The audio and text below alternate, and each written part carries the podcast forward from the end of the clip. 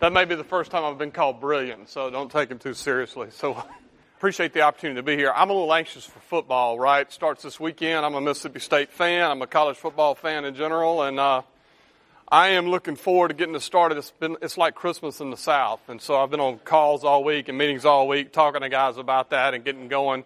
Uh, so want to get a sense of where you guys are from a little bit. Uh, who in here is not from the state of Mississippi? Okay, so it's about 15 of you. Okay, of those, anybody from Memphis? Memphis back there. Okay, I live in Memphis. Uh, I'll give you a little bit of my background while we're and then we'll, what I want to do is I want to give you a little bit of my background, show you a little bit about where I am today, what we're doing, some of the things that might sort of pique your interest and start some questions. And uh, then I'll come back, sort of talk about my history, then I'll talk about some ideas for you guys um, and what your thoughts are about where you're going. Uh, you're in an entrepreneurship class, right? That's what this is. Um, so presumably you have some interest in being an entrepreneur, is that correct? Everybody kind of feel like that's what you want to do, the path you want to be on. And uh, there's a lot there, right? When you say that, what is entrepreneurship? Uh, have you guys had a definition of entrepreneurship? What's your name? Aaron. Aaron? Aaron Boyd. Tal Clark. Nice to meet you. How do you describe entrepreneurship?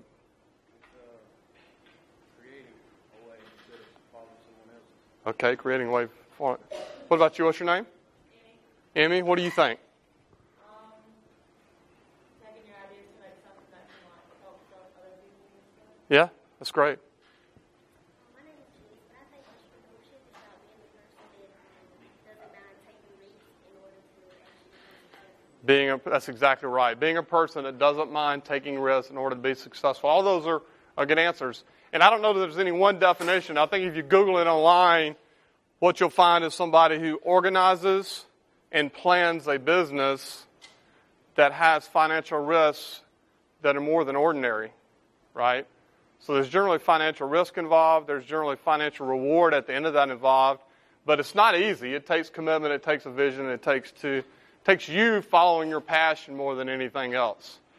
So as we talk through this, I'm going to give you a couple instances where uh, maybe I did or didn't follow my passions, and I think when you leave this university or do your next step, that's, that's what it is. I've got a little bit more about myself, my personal life. I live in Memphis. I was born and raised in the Mississippi Delta, Drew, Mississippi. Anybody here from Drew? Anybody here from the Delta? What town? Cleveland? Greenwood? Greenville? Greenwood? Two from Greenwood, one from Greenville. My brother still lives in Cleveland. I was born and raised in Drew and uh, uh, came to Mississippi State, finished Mississippi State in 1986, graduated high school from North Sunflower Academy, which some of you probably heard of. I'm neither proud nor sorry of that, but it's just where I went to school, right? Right. So uh, went to Mississippi State, graduated Mississippi State, uh, spent seven years in the Marine Corps. Not your typical entrepreneurial path, right? So I didn't come out of Mississippi State saying I want to be an entrepreneur honestly, when I was at Mississippi State, when I left Drew, I mean, if you wanted to make money, there was only a few ways that you were told to do it, right? You're either going to be a doctor, a lawyer, or if you're fortunate enough to, to own land, you're going to be a farmer.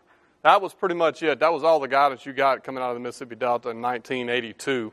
And I think it's probably changed a little bit today. You guys feel like you're getting better guidance coming out of your high schools today than I was getting then? No, probably not. Maybe not a lot of cases. You don't have a lot of folks saying, hey, you can pursue this opportunity, this opportunity, whatever it may be, but it needs to follow your passion. That's, gonna, what's, that's what's going to take you to, to success. you got to figure out, A, what it is that you're good at, and B, what is it that you're passionate about. And if you put those two things together, you're going to be successful, whatever your idea may be, whatever the business may be, whether it's part of a small business, a business that you start, or whether it's part of a large business, okay? Following your interest and following it with passion is going to make you successful. So when I came out of high school, I came to Mississippi State. I, my first enrollment was aerospace engineering because I did like to fly and I wanted to be a pilot uh, at some point. And so I thought aerospace engineering would be pretty cool until I looked and saw how much calculus was involved with aerospace engineering. You guys are mostly engineering students, right? So that's not a big deal for you, but I was not going to be an engineering student. So calculus was a big deal for me. So I started looking for the classes that I could take, the majors that I could find that were actually going to avoid calculus. All right, that was my goal. And so I got a degree here in agricultural engineering, technology, and business. It had a few engineering courses in it, but it was not an engineering course, trust me. It was a little bit of everything. And I tell you this because I want you to understand that there is no typical path, right, to, to what you can do. And there's no reason that you have to stick with the path that you initially take, right? So I got a degree in agricultural technology, agricultural engineering, technology, and business. My fallback might have been to go farm, honestly, okay? My plan was to go fly airplanes or helicopters, just fly anything. So I spent a couple of years here, and then I went into. I was walking around campus one day. I was in Air Force ROTC here, which anybody here in this class, Air Force ROTC, because I don't want to offend anybody. Anybody? No. Great group of guys, but after being on the campus a little bit, Air Force ROTC, I figured out I didn't want to be in Air Force, and I certainly didn't want to wear the uniform around this campus two days a week and do those things that I needed to do and be an, Air Force ROTC. So I was walking through the Union over there one day, and there was a Marine standing there, and he was passing out brochures, and one of those brochures had a helicopter on the front of it. And I'm like, the Marine Corps flies? I had no idea that the Marine Corps flew, right? And he said, he said, absolutely, Marine Corps flies. I said, do I have to wear a uniform on campus? He said, nope. I said, all right, that's, that's the right answer to start with. What I have to do otherwise? Stay in shape, show up twice during the summer. You don't have to keep your hair short. And we didn't keep our hair short in the 80s on this campus. You guys, most everybody's hair is short, but our hair was not short in the 80s on this campus. So didn't have to cut my hair. All I had to do was stay in shape and uh, show up a couple times in the summer. So I signed up. I said, look, I'm in. Put me in the Marine Corps. I did not have a career path. I did not have a path, a plan. I'm not telling you that as a bad thing. I'm telling you that as that you can always change direction right? Never be afraid to sort of take a next step. Never be afraid to not have a plan. Okay? That will be that will take care of itself for you. Am I up at all? No? I'm dead? Okay.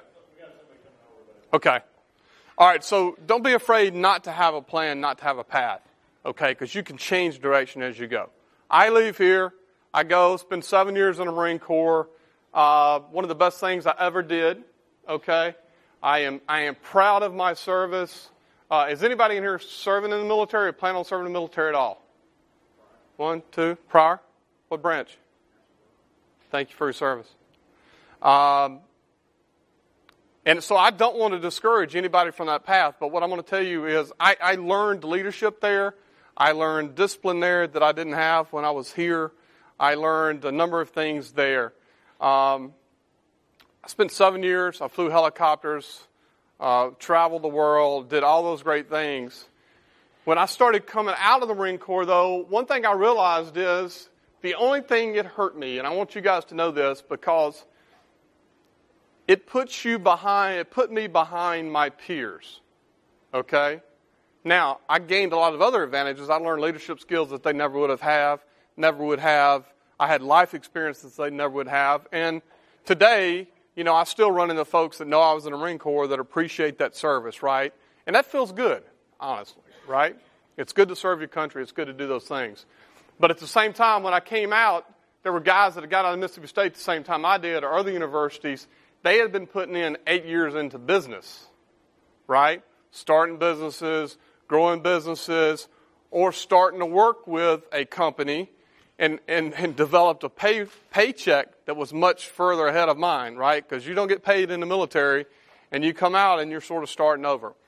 So that's the down, that's the only thing I want to, that may be a parallel there for you guys is make your decisions with the future in mind. Doesn't mean you have to have a plan for the future, but just know that you may have to adjust going forward. Okay?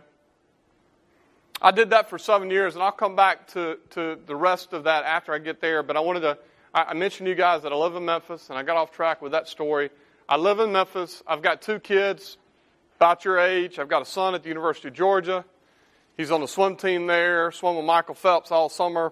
Proud of him. Trained, just missed the Olympic team by about that much. He was in the last heat of 200 fly at Omaha and touched the wall about that much too late to make the team. He did make the U.S. team. He'll continue swimming. Uh, so he's an SEC athlete. Any athletes in here? SEC athletes?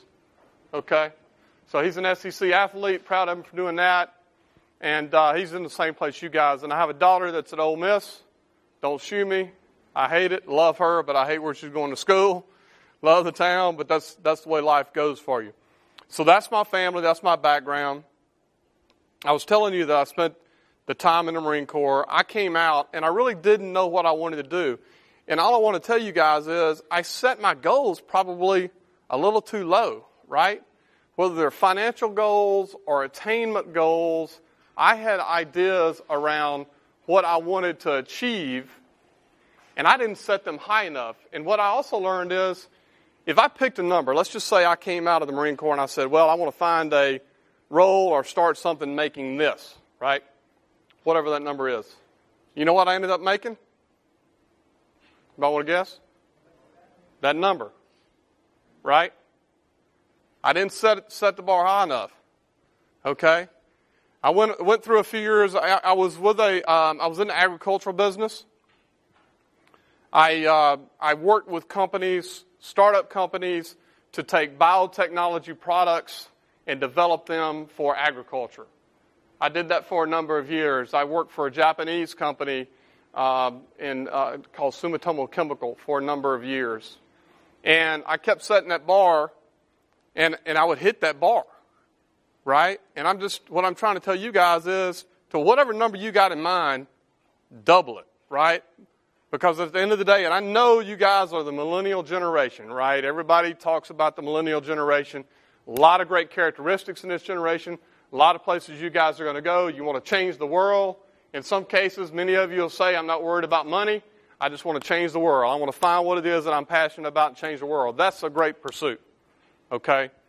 But at some point, I think you're going to change, and you're going to want to change the world, but maybe you're going to want to change the world with your money. Right? So you got to think about those things. Life is not free.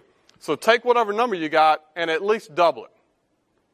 You're going to hit the number you have in mind. Every time and, every time. So I finished this. I did that for a few years, and I came back. Um, I ran into a, a few guys in Memphis, and we started talking about starting a business. And if we started this business, there's, there's absolute risk involved. And the business that we were talking about starting was a prepaid card that businesses could load payroll onto to eliminate checks. Okay? Now, this was, two, this was 2001 when we started developing this idea. And we said there was, no, there was nobody doing it. Maybe one other uh, uh, company in Nashville had, had a similar idea, but hadn't really gotten off the ground. We were in Memphis. There was, there was four of us involved initially. This was going to be a payroll product. How many of us you think had payroll business experience? Zero, right? Five guys. Uh, most of the guys have been involved in technology. Uh, one of them had owned a networking company and sold it. Uh, I was coming out of the agricultural business where I where I where I had partnered with, acquired, or researched uh, startup companies in the biotech field. So that's what we had. We had a couple of guys from a networking company, and, and we were going to start a payroll business, right? Doesn't make a lot of sense. But what the idea was is today, and it still exists today, at that time, you either had a bank account where you had direct deposit, right, to go in your bank account, or your employer had to pay you with a check. And that check cost every employer when they send it out at least $2. So every time they give you a check, if you guys, who in here is working right now? Okay. Keep your hands up if you're getting paid by check. Rest of you direct deposit? Anybody have a payroll card, a prepaid card? Anybody have a prepaid card? Okay. What's your name in a red shirt? Uh, Hayden. Hayden. You sort of, are you getting paid direct deposit? Both. Both? Okay, cool. So one gives you direct deposit, one gives you a check. Okay. All employers didn't have direct deposit at the time. They did have direct deposit, but all the, the people that were working there didn't have checking accounts, right? So how do I pay the person electronically doesn't have a checking account? There wasn't an option. So that was the idea, is we're going to put, take Visa and MasterCard prepaid open loop cards, issue them through the employer so that they can enroll an employee so that they can then pay them electronically. So we take a company that's, that is like Dollar General is a client of ours, right? Everybody knows Dollar General. So I sat in with Dollar General. We worked on it. These, these deals took a long time. We worked on it for six months. Dollar General has, they have about uh, 100,000 stores, okay? And they have, uh, well, no, let's say 10,000 stores, and they have about 12 employees for stores. So they got about 120,000 employees. So Dollar General was writing 120,000 checks per week, every week. Remember, each check costs $2 for them to send out. So that's a quarter million dollars a week cost just on their payroll. Okay, so in a month they were spending a million dollars, $12 million a year just to send out checks. We want to eliminate that cost. Dollar General was one of our clients. They signed up. We converted their entire electronic, their entire employee base to electronic pay. No more checks. Save them $12 million. Okay? They saved $12 million how much do you think we made on that deal? They, make, they save $12 million every year. And I just want to give you just a little bit of a relationship to the value that you can bring to businesses and individuals. And there's always a piece of that that you're going to keep as revenue. Right? You got to build value for them. You keep a piece of that for your revenue. Okay? So we save them per check $8 a month. Okay? Right? So we essentially, per check, save them $8 a month. We took that, that money, ended up, their savings ended up being our revenue. And they didn't have to pay us. And I'll explain that to you in a little bit. Right? So that $12 million a year that was going to, was going to their expense line is now going to our revenue line, and it didn't cost them a dime. Okay, that's the idea. The reason it didn't cost them a dime is because MasterCard and Visa, every time you swipe a MasterCard or Visa card, they're charging that merchant. So if you swipe that card at Walmart, Walmart pays MasterCard and Visa, MasterCard and Visa paid us. So that was the pass through. So we turned $12 million in cost at Dollar General to $12 million in revenue for us. We did that across 2,000 clients, including Dollar General, Walmart, Best Buy, um, are all some of our clients, staffing firms that you may not have heard of. Uh, so we, and we took a company that was uh, zero revenue. We were making zero money. Okay. Today, that was in 2002. Today, it's 250 million. We'll probably be at 300 million by the end of next year in revenue. Okay, and we sold it to First Data, which is how I got First Data. And I was going to show you a couple of slides to show some of the pathway there and some of the things that go on there. Okay? So that's how that works. And I, along the way, I had opportunities to change paths, to stop, to say no. And I will tell you guys this everything, everything significant that's happened in my life has happened from me telling somebody, from me changing direction, from me being willing to say, no, I'm going to go do this. Okay? The, taking the opportunity to take different initiatives will change your life. And that's probably the most significant thing I can tell you guys. I was working at an ag chemical company, ultimately, right? I was making a good, comfortable wage for me and my family, right? I had to say, no, I don't want that wage anymore, right? I had to leave that behind. I lived on essentially zero. I sold a house that was a big house. Okay, these are things I did. I sold a house. I quit earning income. I did all those things that you hear entrepreneurs do. And we struggle. We struggled for three years. I told you we got to $200 million or $250 million today. But for three years, we were at, we, we barely scraped a million dollars in annual revenue. Okay, trying to feed five folks out of it and everything else. Right, so it takes the time. But does anybody know who the largest payroll company in the U.S. is? Anybody ever heard of ADP? Okay, ADP? ADP is the largest processor of payroll in the country. ADP came to us, we were a million dollars in revenue. But they came to us. You know why they came to us? Because we were beating them in deals. They're a, they're a, I think they're 20 billion, 15 to 20 billion in revenue, right? ADP is. We were beating them in deals because we had a better product that we had developed on our own. Because we were beating them in deals, because we were going into their key clients and convincing them that we had a better product, ADP ultimately comes knocking on our door. Again, we're not making anything, right? We're a million dollar and we signed a deal with ADP that took us from a million dollars in revenue, okay, to a $100 million in revenue in five years, right? Because of that relationship with them. The only reason we got the relationship is because we were beating them. Okay, you got them, and, and the consumers had a passion for our product, and we were beating them. That's the only way they came to us.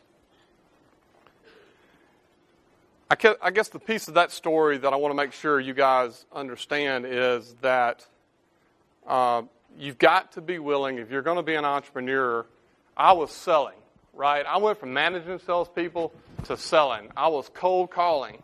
I was dialing the phone. I was sitting in a, in a cubicle, dialing the phone every day, calling. If you're going to be an entrepreneur, you got to, A, make sure you got a product that somebody wants, right? Yeah. Yeah. No, that's fine. Why did ADP help the competition?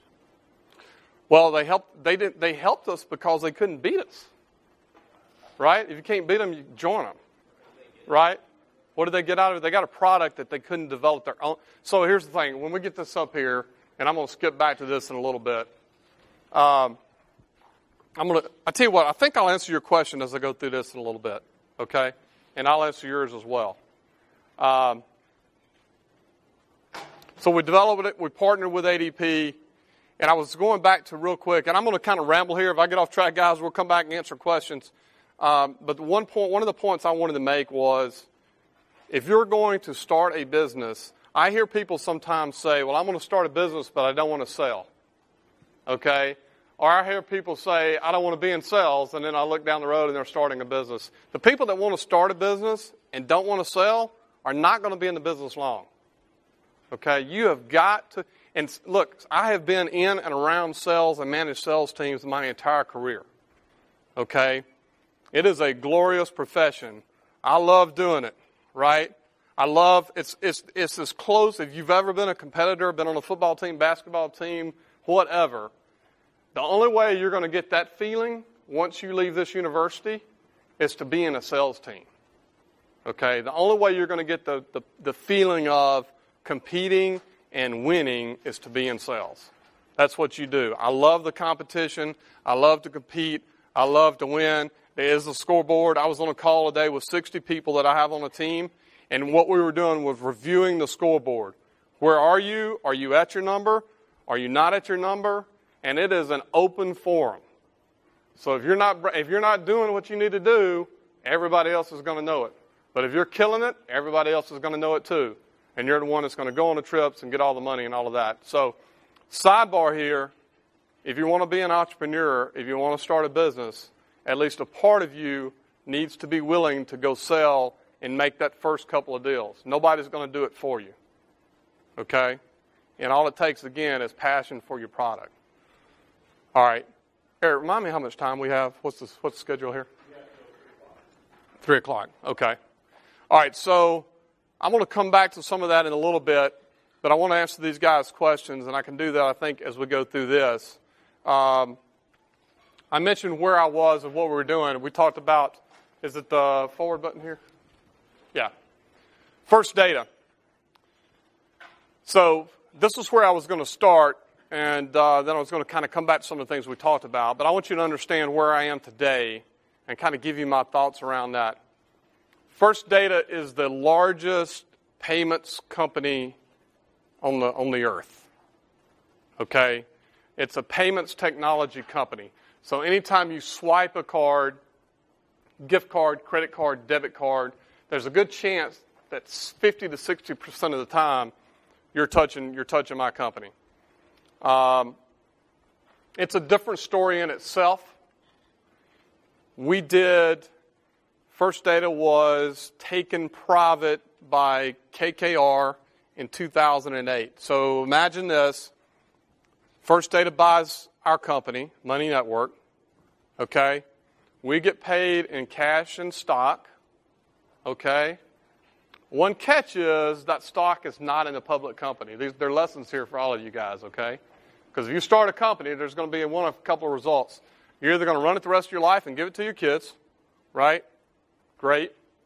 You're going to sell it to somebody else and make money, right?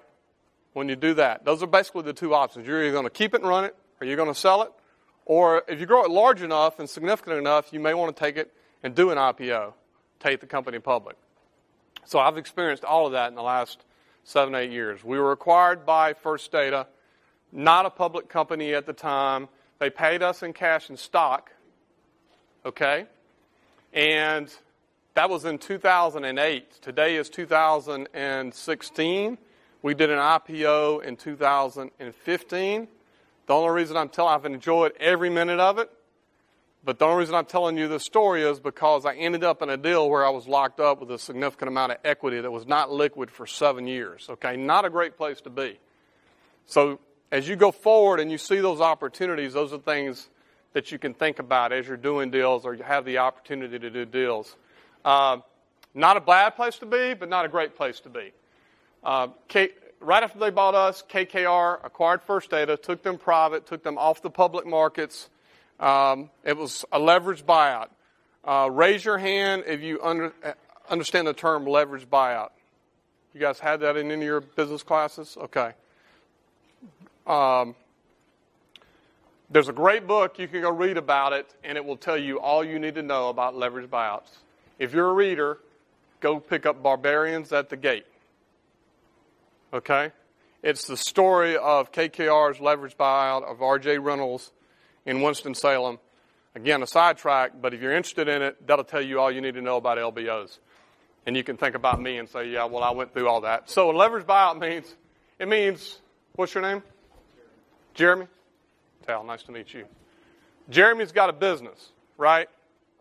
I want to buy Jeremy's business because I think I can make it better, make more revenue, make more profit, right? But I don't want to use my money because Eric's got more money than I do, and I can get Eric's money cheap.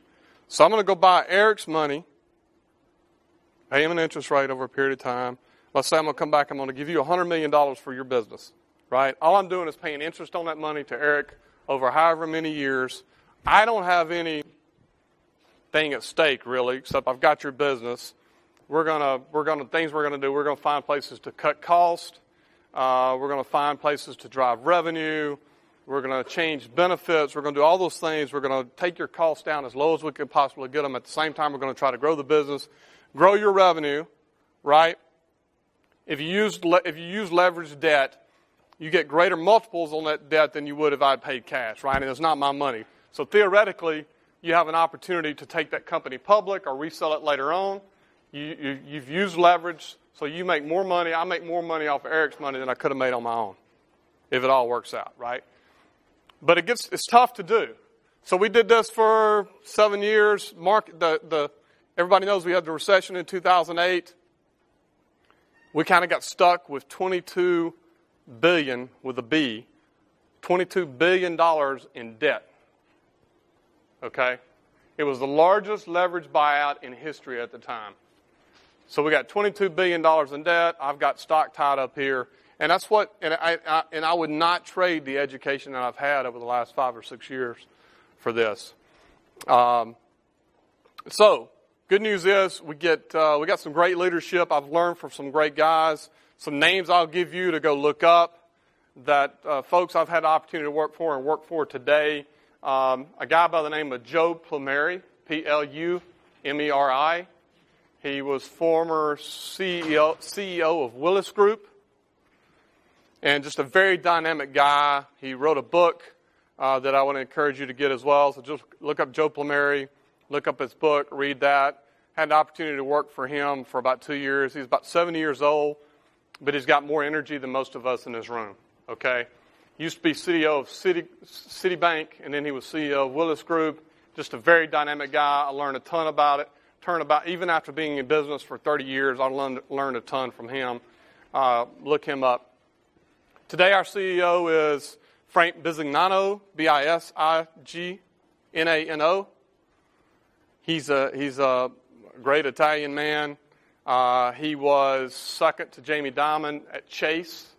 If you don't know Jamie Dimon's name, you might want to look that up too. So he was J.P. Morgan Chase CEO. Uh, Frank was COO at J.P. Morgan Chase when the World Trade Center went down. Okay? And the amazing thing about him, he actually had a plan. He had employees in the World Trade Center. He had a plan and got them out. Not a J.P. Morgan Chase did not use, lose a single employee in that building that day. Uh, so he's that kind of guy. He plans out. He's the hardest worker you've ever met in your life. And uh, these guys, you hear about all the money they make as CEOs, but guys like him are working Saturday, Sunday, no time with their family. It's crazy. So I've had an opportunity to work and learn with those guys. Got them on board. They came on board First Data. Uh, after a year and a half, we did the IPO in, in October. It was, the, it was the largest IPO in, on the market last year in 2015, and it is still the largest uh, IPO since that date we went public. There were two other companies that pulled their IPO that day. Albertsons was one of them, pulled their IPO, and I'm forgetting the other one right now. But we went. You know, it's the kind of guys they are. They said, We're going, we're going to get it out. It's a good thing we did, would have never gotten out. Uh, we came out at 16 bucks. We've been down as low as 8 bucks. Uh, we're about $14 today, and uh, things are going well. So um, it's probably the largest company, company that you've never heard of. Just some numbers here, some things I wanted you to see.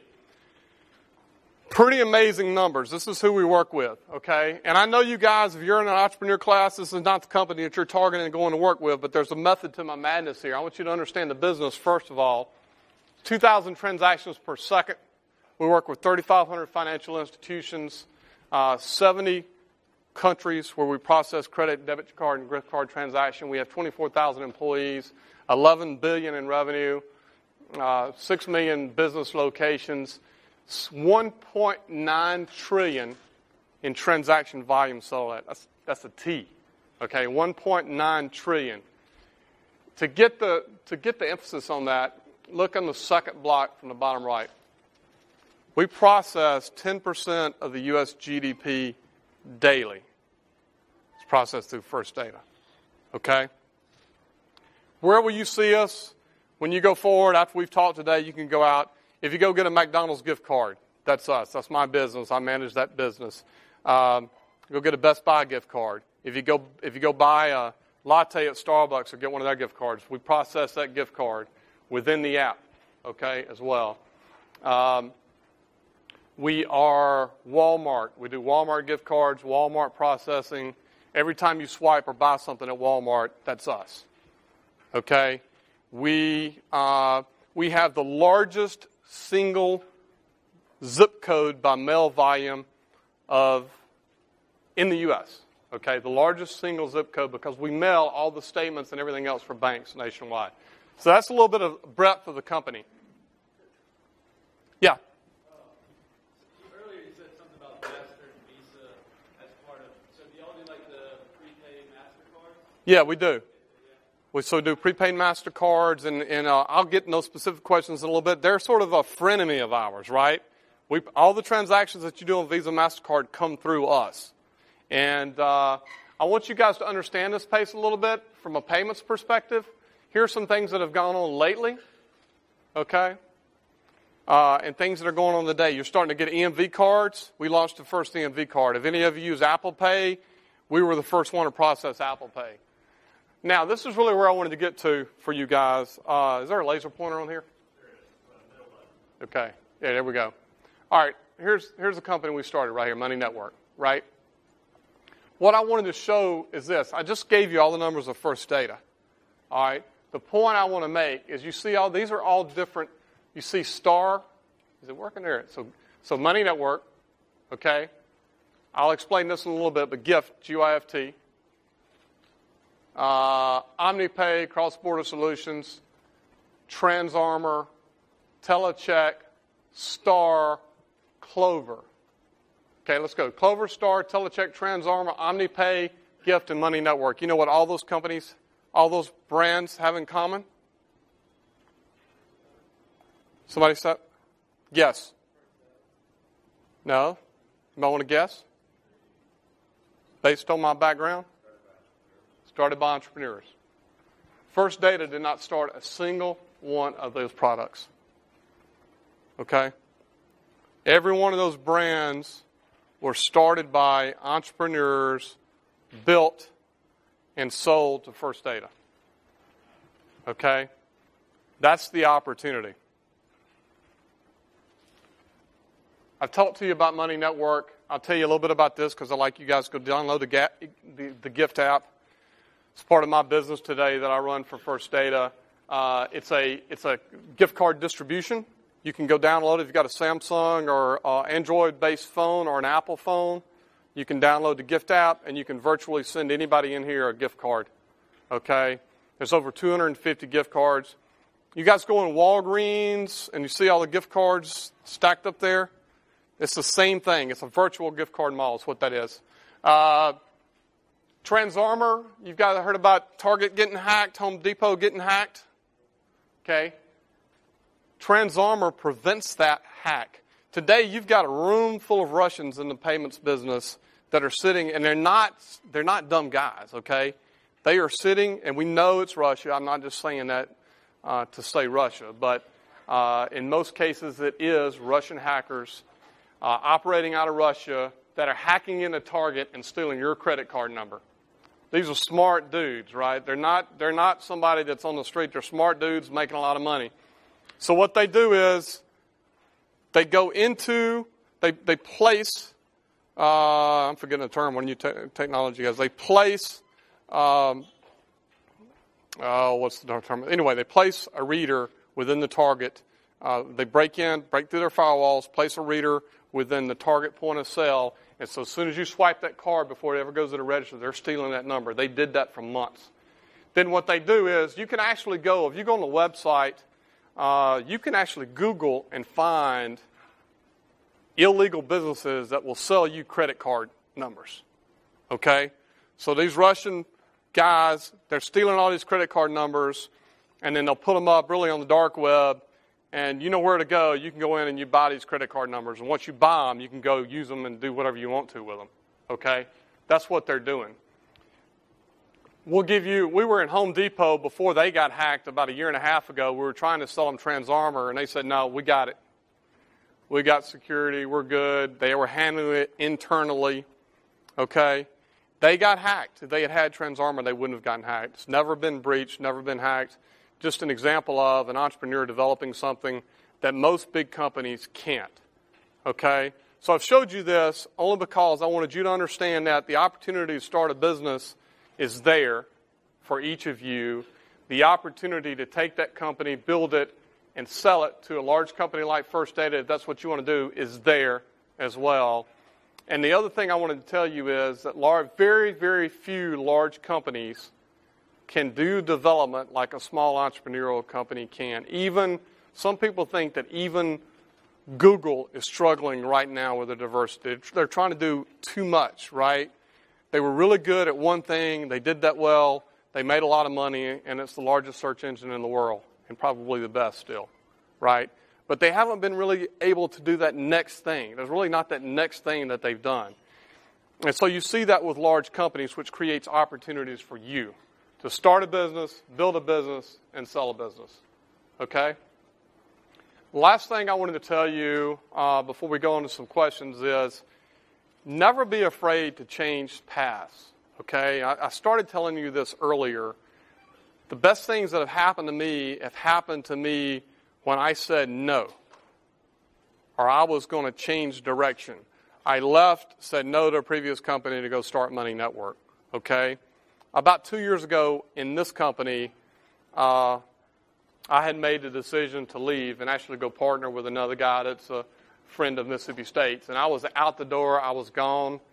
Uh, and then things happened for me inside of First Data that made it just where I could not could not leave.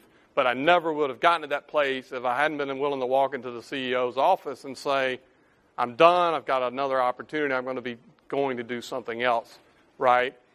Being willing to say, I'm going to make a change, being willing to say no, being willing to have the guts to stand up and change direction is what's going to take you to that next level wherever you are every time. Without that, you're never going to make the move. If you get, I see guys that are my age that have been doing the same job for years, okay? And they're making good paychecks, right? They're making good money. But I, it takes a lot of money in this world, okay? And I'm sitting there wondering to myself, when they get to be 65, what are they going to do? Trust me, guys, Social Security is not going to do the trick. I know all of you guys are going to be ambitious and, and you want to do the right thing. If you follow your passion, find out what you're good at, you will make plenty of money. And it is, you know what? It's about being happy, all right? But it is about taking care of yourself and your family. You're going to want to make money at some point. Don't get caught in a rut. Don't get caught in a groove. Don't get so comfortable getting paid, you know, $80,000 a year that you're not willing to take a gamble that may pay you a million dollars a year. Okay? You got to be willing to say no to 80 or 100 and be comfortable. You can stay there. Look, you can live in Starkville, Mississippi, great place, and I'm going to come back here and live one day. You can live here and be comfortable for eighty, hundred thousand dollars, but when you quit that job, what are you going to do? Okay, you can't save a lifetime worth of earnings by do, by working those kind of jobs. So sooner or later, you're going to have to take a step. You're going to have to get out of your comfort zone. You're going to have to find that opportunity that's going to take you to the next level. Every time you say no, set your sights higher, double whatever you think you want to do, and then go do it. And it will work out if you believe in it and have the passion. So those are most of the things I wanted to talk to you guys about. And I really want to make sure we have time for questions. We don't have a ton, but I'm look. I've got nowhere to go. I can stay here as long as anybody wants me to. So, questions. Why didn't ADP just buy, buy out Money Network instead of partnering with you? It would have been cheaper. It would have been cheaper, and they and they probably regretted that they didn't. Um, the honest reason is that First Data owned 20% of us at the time, right? So First Data had already made an investment; they owned 20%. Um, if ADP, it would have been great for us because if ADP had made an offer, they probably would have gotten a larger offer from First Data. First Data probably would have never let ADP buy the business, and they knew that. Um, but they, they, and that's the reason it never happened because they would have, they would have never won the deal, right? At the end of the day.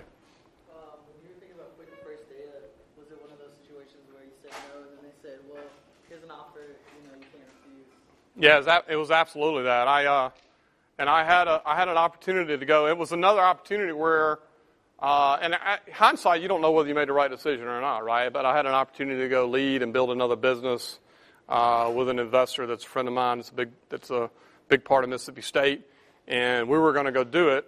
And uh, I had to deal. I walked. I did. I walked in and said, "No, I'm leaving." And uh, long story short, I mean, they got serious and called me back to New York. Took me to. I was at Jeter's last game. Anybody Yankees fan?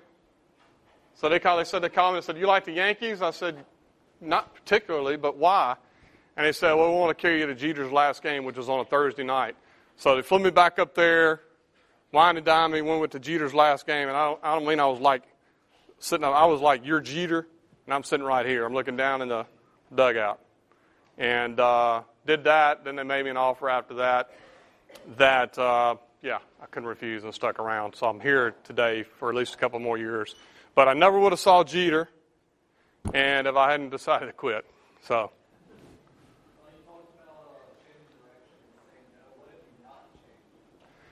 Uh, well, you know, this is an example of that. I don't know the other side of that story, right? If I had left, I don't know where we would be today. I mean, I could have, we could have turned that into who knows what, right? Um, so it all depends on your time frame. So that was one time that I didn't do it. I stayed, you know, I was in a comfortable spot. Uh, became less comfortable for me because they had to do a lot more for me than they were doing. So that's one time. I think that when we left the start, when I started Money Network, there was times that I should have left before I did. You know, I can feel getting frustrated. I can feel myself not being happy with where I am and feel myself getting frustrated. And when you start doing that, you know it's time to leave, right? And I probably didn't do it soon enough when we did the Money Network deal. Um, so that's probably the last time. And honestly, guys, I'm, I've got a list that I keep on my phone. I make notes about ideas and things I want to do next. And I've probably got 10 or 15 on there right now. And, uh, you know, I'm sort of got a, I got a couple more years here. I'm going to probably go do something different a couple more times. And then I was telling Eric, who knows, I may come back and teach here or something like that. So, yeah. Uh, we had uh, Concord EFS at the time was a large company in Memphis. They had a product that sort of worked, so they said, "Here, take the product." So we didn't have a product development cost. In this case, it was a product that somebody had that nobody was selling, and nobody had a belief in. We had an idea. They actually had a product that matched the idea, so we got that basically without any development cost. Um, and then we had two guys on board with us that were part of the business, part of the ownership team and uh, they self-funded it. One of them signed a uh, one of them signed a note for us, and we ran off of that note for a couple of years, and then we all funded it out of our own pocket. So, I mean, so for a year and a half, I wasn't making any money, so I was funding that part out of my own pocket. So it was a little bit of both. We had a guy that was able to sign a note at a bank. We did that. I had some. We had a product that we didn't have to invest in, and then we all sort of self-funded our own lifestyles for a while. Yeah. develop and research the product? You know, that's a good question. We probably didn't spend enough time doing that, honestly. We sort of just started selling. I mean, I literally just started calling people on the phone and because I thought when somebody told me the idea, when I sat down, I remember having lunch and they said, "Hey, we want to go do this." And I'm like, "Crap, sign me up, right?" So that was not much research, you know. And then I just started calling it because it sounded good to me. And sometimes you just got to trust your gut. And for a long time, it felt like we might have been wrong, man, because because it was completely new to the employers, and we were going to talk. We were talking to payroll people in these companies. Payroll people in a company don't typically get a lot of recognition. They're not buying a lot of products. They don't get a lot. So we're talking to them, communicating a new idea, and it took a while to get some traction, but then once we got that first deal, we signed American Airlines and we signed Kmart within the first six months. Two big deals, right? Uh, once we got those deals done, we sort of started getting to where we could go. You know, we weren't making enough money yet, but by a year or so, we were able to start paying ourselves a little bit of money, and we had some deals going on. Kmart and American Airlines, and we had a large staffing company were three of our first clients, and AutoZone in Memphis. So now, let me, let me say something about that. I said AutoZone in Memphis. AutoZone in Memphis signed with us because one of our, uh, one of, one of, the, one of the people that, that were in the business was friends with the CEO of AutoZone. Okay? Don't discount relationships, guys and gals. Don't discount relationships. That's what it's all about. Okay? You got to have some folks that are willing to help you get started one way or the other. Yeah.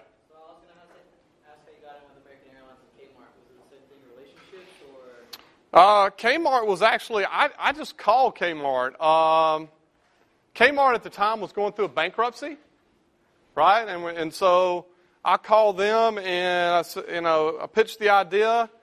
The guy, there had been some, in some trade publications, there were, had been some press about this may be something that we, people need to start looking at. And so I sort of hit on that, talked to the guy, just the timing was right.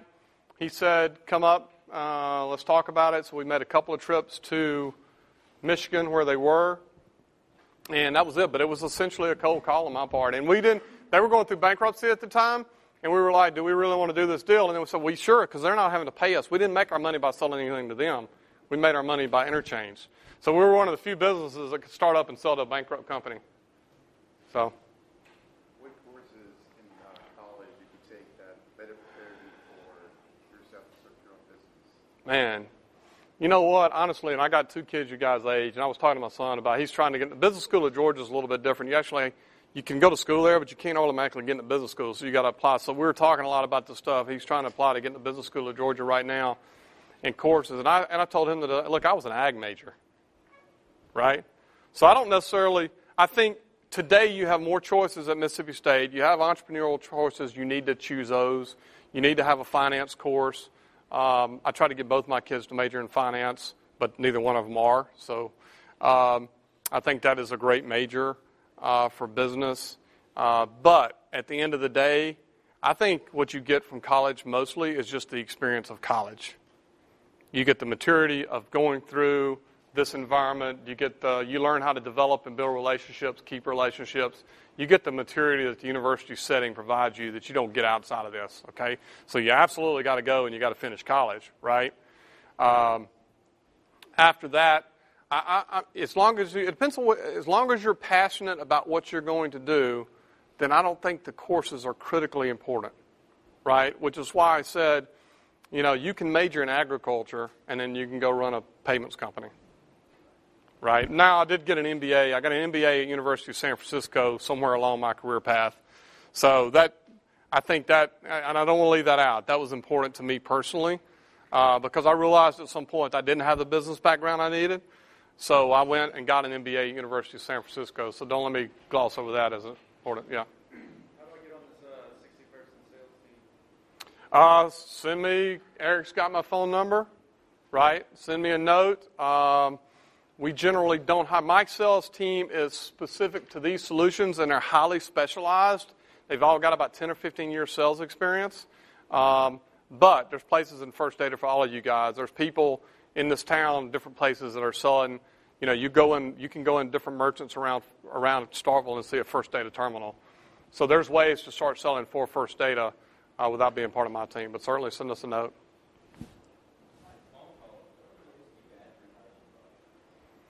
Um, look, I, look, I'm a big. If you go read the Joe Plumeri book that I uh, mentioned to you, one of the tra- one of the notes in there is about playing. He's got he's got a chapter called "Playing in Traffic," right? And he doesn't mean literally go jump in front of a car, but it means get out of your office and go see folks, right? Go play in traffic. Go make something happen, right?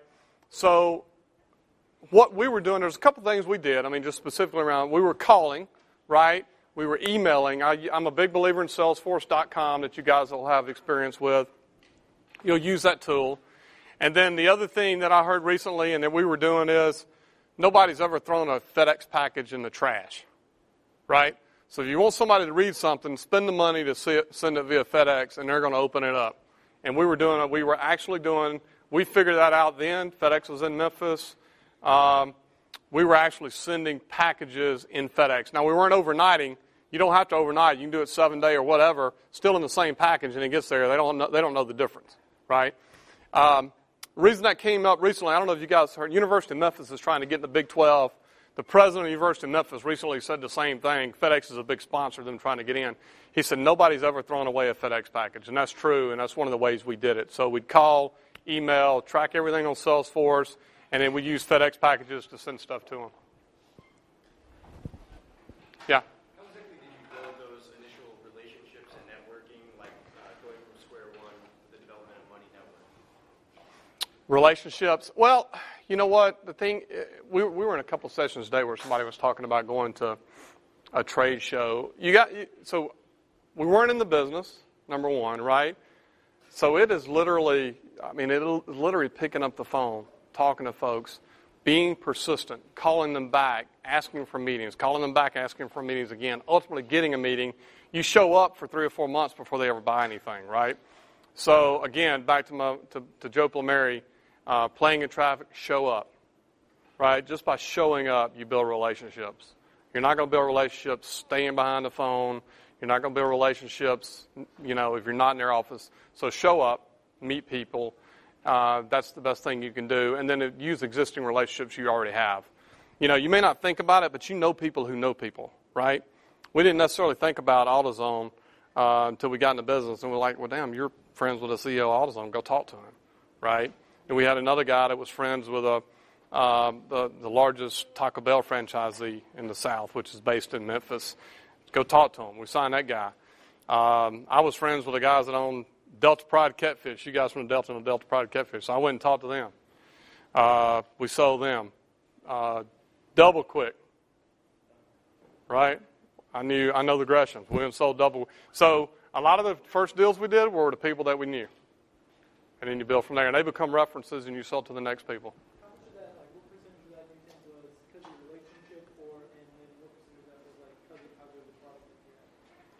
It's both. So the relationship gets you in the door, okay?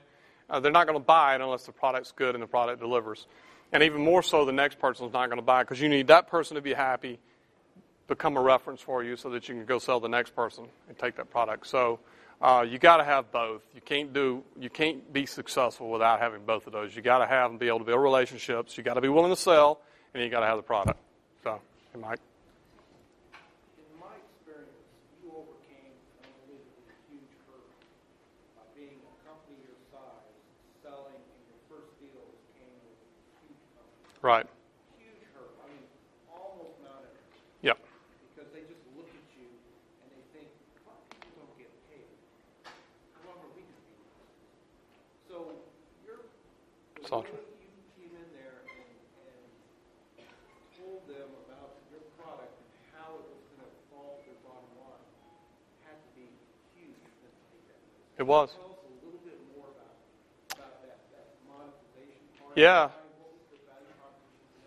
Yeah. Even if you said it. No, no, no, no. Those are all those are all great points, and um, you know, first of all, you've got to believe in the product again. So we believed in what we were doing. You've got to be good at communicating the message, so you can't be not be prepared. And the other thing we did, and I'll get to answer your question. The other thing we did is we actually started at the top, right?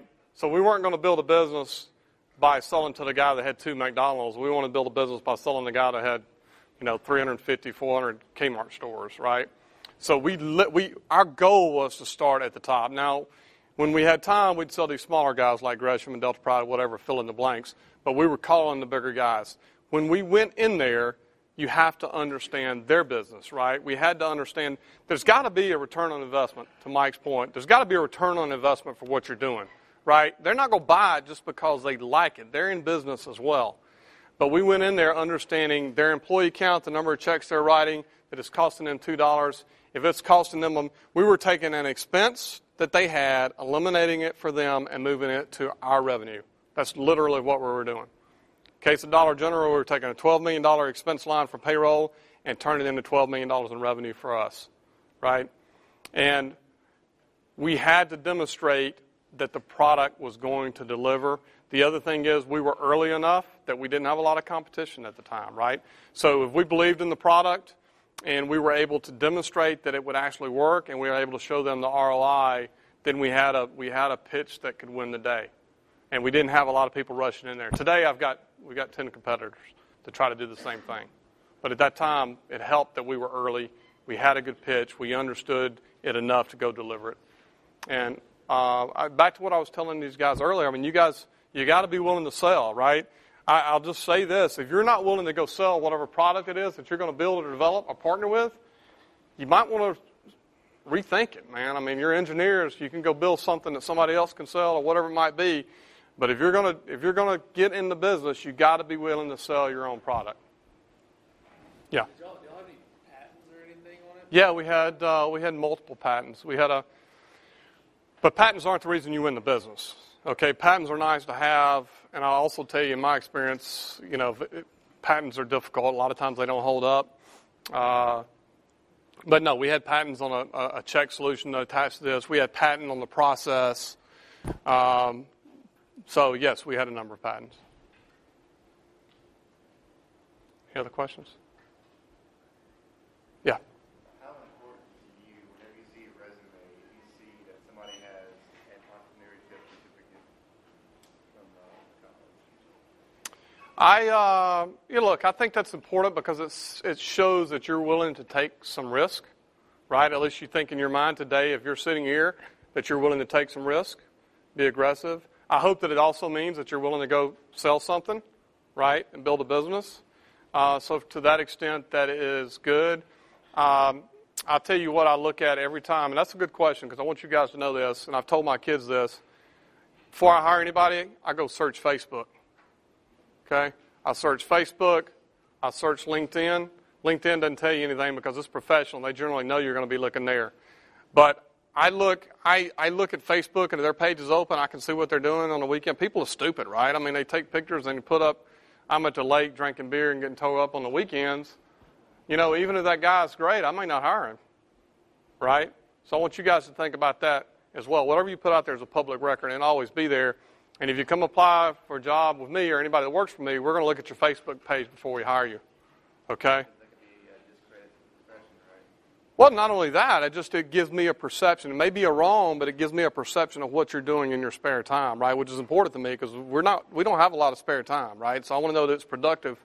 Uh, it tells me a lot about the kind of person you are. So everybody needs to pay attention to that and know that employers are looking for that. If that's what you decide to do, is go apply for a job somewhere. Um, and and look, it is a great. It's a, it's a, it's not a bad thing at all to go to work for a company like First Data or other companies to learn business, right? You don't have to leave this campus and immediately go try to start a business and starve yourself to death. Go get a job for ADP. Go get a job for First Data. Go get a job with Boeing. Go get a job with IBM, Hewlett Packard, Chase, Bank of America. I don't care. I mean, there's nothing wrong. I don't want anybody in here to think there's anything wrong with going to get a job. It's not. That's a great way to learn business and learn from people who are in business and learn from professionals. Um, and, and at some point, you'll start feeling that inside of you that it's, hey, it's time for me to go do something else, and then leave it and go do something then. And hopefully, you're prepared both financially and mentally to do it at that point. Um, it's going to be tough to leave this campus and go start a business right away. Most of you guys do not, you know, you do not understand business that you, the way you need to to be successful. People have done it. You read about the stories where people are successful. You can do it, but it's tougher. So I'm just my point is nothing wrong with applying and getting a job and working in business for a little while before you go start something. Yeah. How do you handle competition? Do you also harder? You, you're kind of lucky because you started first, or you know, is there any competition that scares you? No, I mean competition doesn't scare me. Look, I, I, honestly, you know, part of being a Mississippi State fan is where you see Mississippi State's never had a number one football team, right? If we did a few weeks, um, a, few years ago for a few weeks, and but I'm still I've, every year when Mississippi State starts, I think we're going to win every game, right? I mean that's so, and I've been doing this for too long. Um, you got to believe. My point is, I use that to transition into you got to believe in what you're doing. So I'm not afraid of the competition ever. Uh, what, if I, whatever I've been a part of, I've been passionate about. I believe that First Data is the best payments company in the world, right? I believe we have the best gift card solution in the world. I believe that we have the best payroll program in the world, right? You got to believe that to go sell it. Uh, so I'm not worried about the competition. Now I know the competition. You got to know if you're you're starting a product, you got to know the competition. You got to know what they're doing. You got to know what their product's about. You should know your competition's product better than you know, or at least as good as you know your own. That's sort of rule one. I can tell you in the money network business and most of these other businesses up here, I can tell you what company you if you said if you said Dollar General, right? I can tell you what Dollar General, with every one of these businesses up here, I can tell you if they're doing it with a competitor and who that competitor is. Right? And I know that competitor's product. You've got to know their product as well as you do your own and what they're doing. Yeah.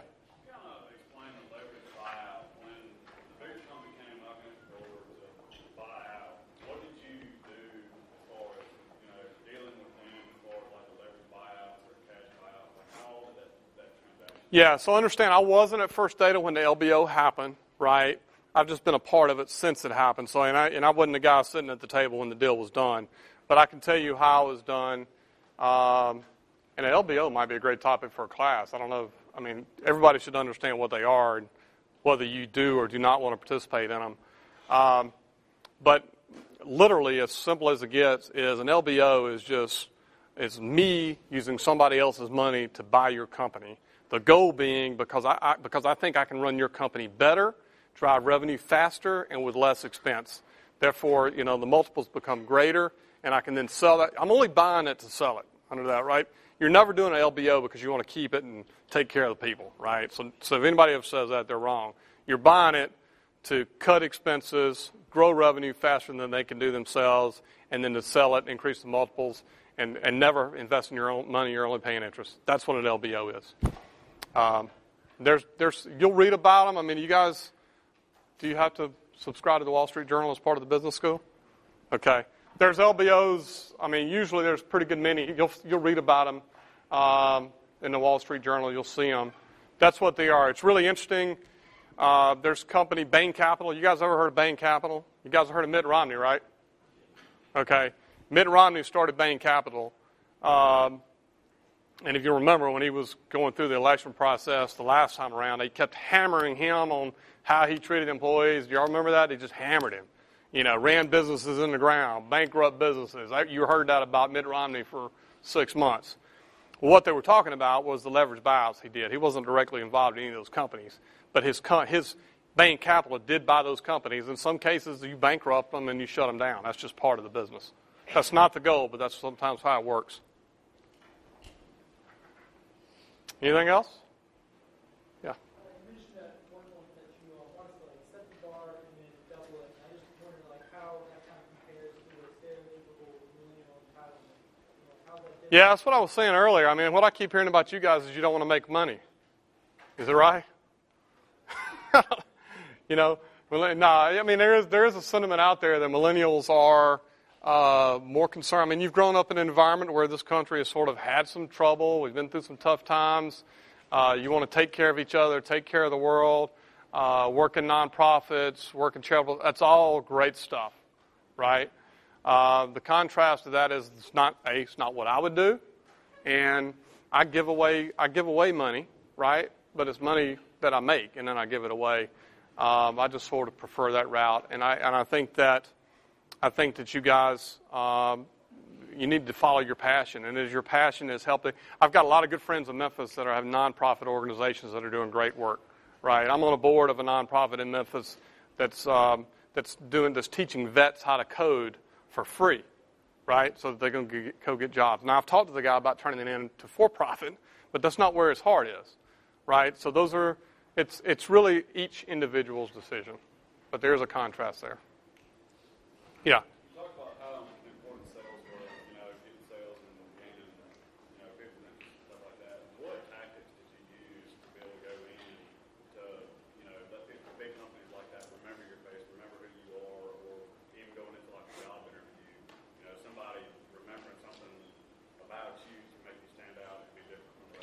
Yeah, I think that uh, I don't know that it's a tactic. I think that it's it's something you learn along the way. Honestly, I never had any sales training, right? Um, but is you, look if you're it- you, it's something that you will develop, right? If you know your product and you have passion about your product, that passion comes through, right? That passion comes through, and you can see it. Um, and if, if people know that you're passionate about it and they know you believe in your product and you can demonstrate that it works, that's what sales is, right? There's no special skills or tricks. It's understanding your product, knowing your product, being passionate about it, and being able to communicate it. And if you can do that, they'll buy from you. That's how you develop trust in people, right? So, you know, if you're trying to sell me something and I look at you and it doesn't look like you trust it yourself, then I'm probably not going to buy it. You know? Yeah.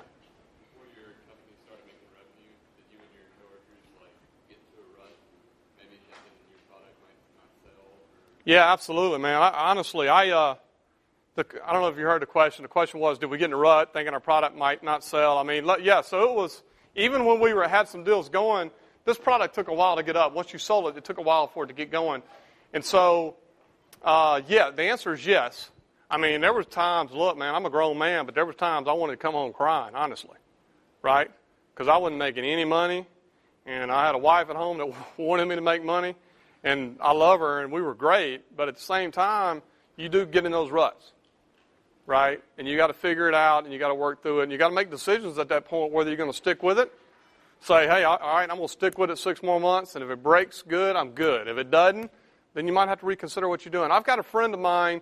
We were in Money. He was there was five of us in Money Network. I've told you about a couple of them. This is another guy. And when we got bought by First Data, he didn't want to be a part of it. He left almost right away. Right? Um, he's he's had two startups fail since then. Okay, so he left, had a little had a little bit of cash. He's had two startups fail since then. He's getting to the point where he, he needs one to hit. He's in his third right now. He's struggling a little bit. And the third one, I'll, and I'll tell you this story, and I, I, Eric, I can stay here as long as y'all want to, but the third one was uh, he, he, I, I had lunch with him two weeks ago, and he started a business in Memphis that provides, you know, during a recession, all these, there's a lot of houses went through bankruptcy, right?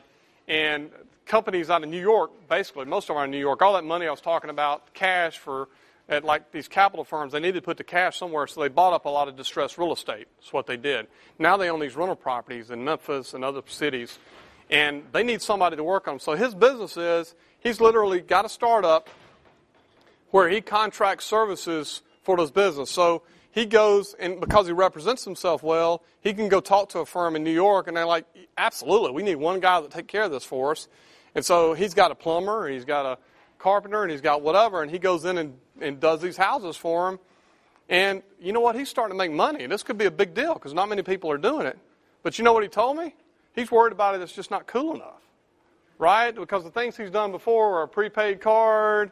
And the other thing he was trying to do was advances on cards. So the card, you could automatically get a loan on the card. And then the one before that was um, cloud funding, right? He had a cloud funding deal going. It didn't make it, right? Cool things, but they're not cool they don't make you money. So now his perception is that he, he literally told me this that, yeah, I'm, I'm liking it. It looks like it's going to make something. I think it could be a big business for him, but he's worried about talking to people about it because it doesn't sound as cool as the stuff he's used to doing, right? So you gotta you gotta think about that kind of stuff. Um, and he may not be passionate about this, and so he may not make it, but I think he is, and he'll stick with it. Don't worry about what other people think. That's the whole point of that. Anything else? All right, guys, thank Thank y'all.